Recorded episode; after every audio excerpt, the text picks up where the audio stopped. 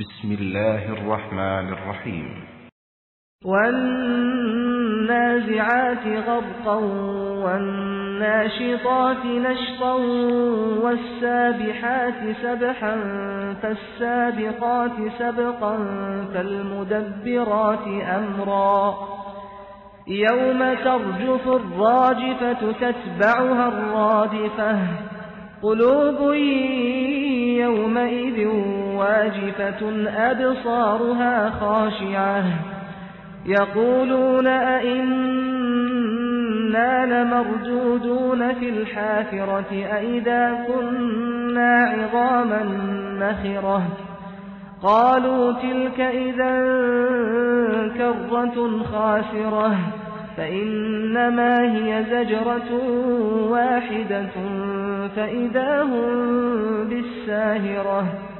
هل أتاك حديث موسى إذ ناداه ربه بالواد المقدس طوى اذهب إلى فرعون إنه طغى فقل هل لك إلى أن تزكى وأهديك إلى ربك فتخشى فأراه الآية الكبرى فكذب وعصى ثم أدبر يسعى فحشر فنادى فقال أنا ربكم الأعلى فأخذه الله نكال الآخرة والأولى إن في ذلك لعبرة لمن يخشى Sura ang Naziat, ang mga humuhugot.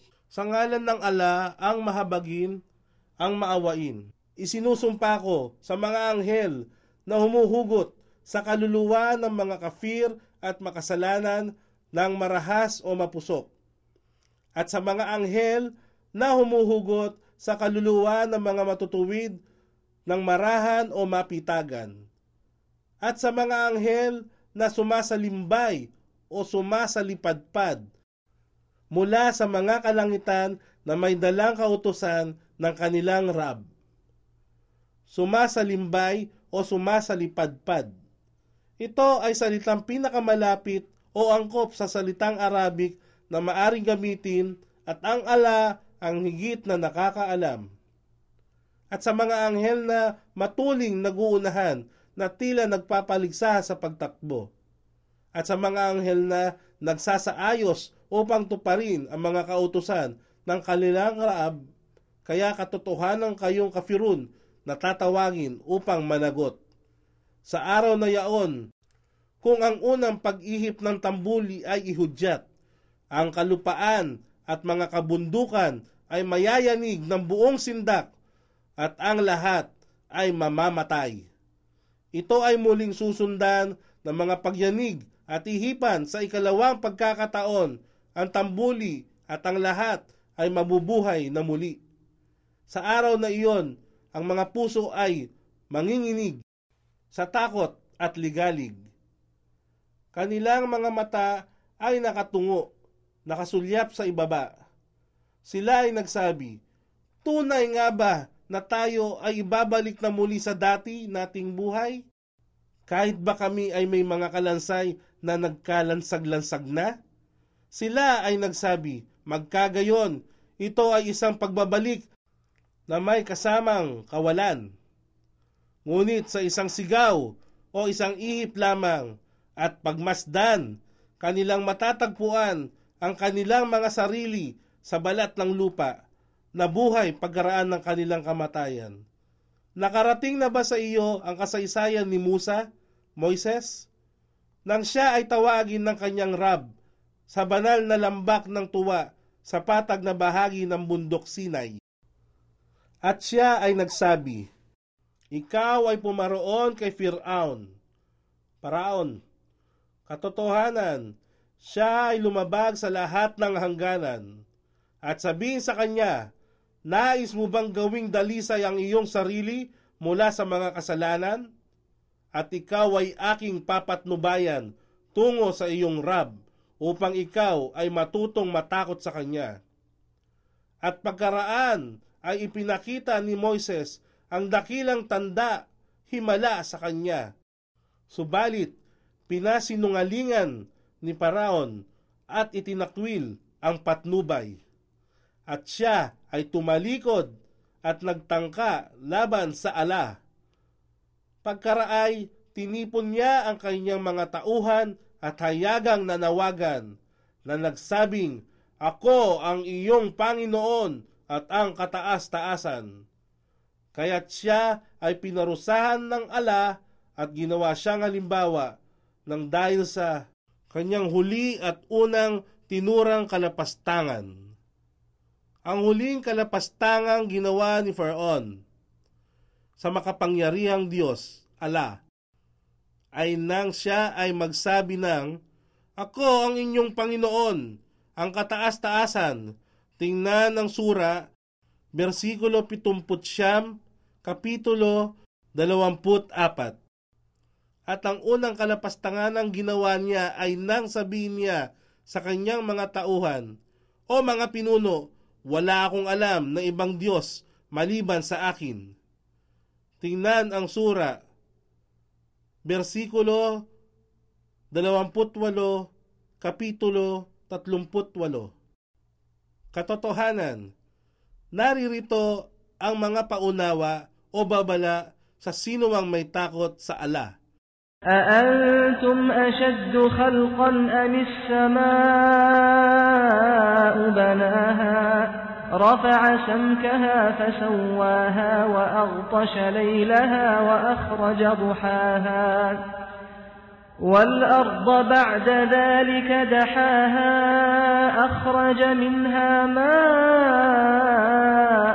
ومرعاها والجبال أرساها متاعا لكم ولأنعامكم فإذا جاءت الطامة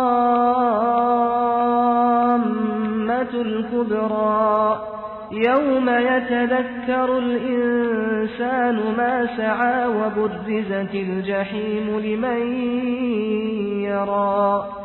فأما من طغى وآثر الحياة الدنيا فإن الجحيم هي المأوى.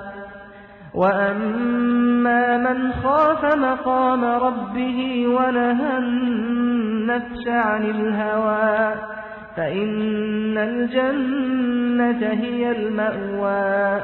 يسألونك عن الساعة أيان مرساها فيم أنت من ذكراها إلى ربك منتهاها. إنما أنت منذر من يخشاها.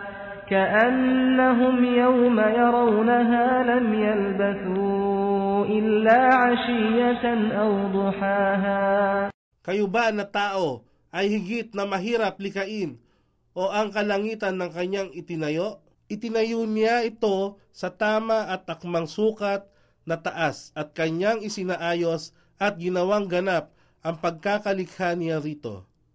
At ang gabi nito ay kanyang nilambungan ng kadiliman at ang araw nito ay ginawaran ng liwanag. At pagkaraan niyaon, inilatag niya ang kalupaan ng malawak. At mula rito ay pinaagos ang tubig at pinasibol ang mga luntiang pastulan. At itinayo ang mga bundok nito ng matatag bilang kabuhayan at kapakinabangan sa inyo at sa inyong mga hayupan. Subalit, sa pagdating ng malaking kapinsalaan, ang araw ng pagtutuos. Sa araw na yaon, kung ang tao ay makaalala kung ano ang kanyang pinagsumikapan.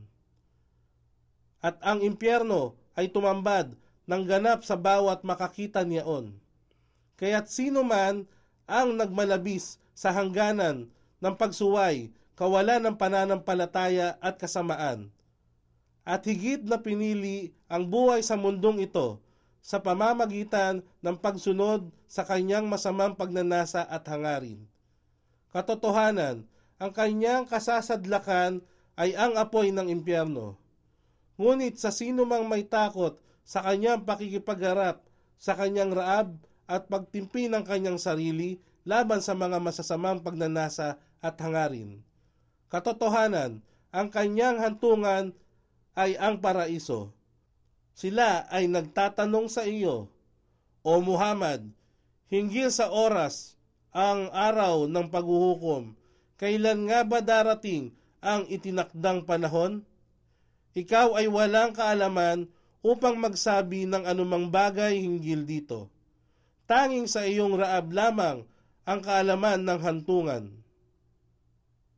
Katotohanan, ikaw, O Muhammad, ay isang tagapagbabala lamang sa mga may takot nito. Sa araw na yaon ay kanilang mapagmamasdan na wari bang sila ay nanatili sa mundong ito, maliban sa tagal ng isang hapon o isang umaga lamang.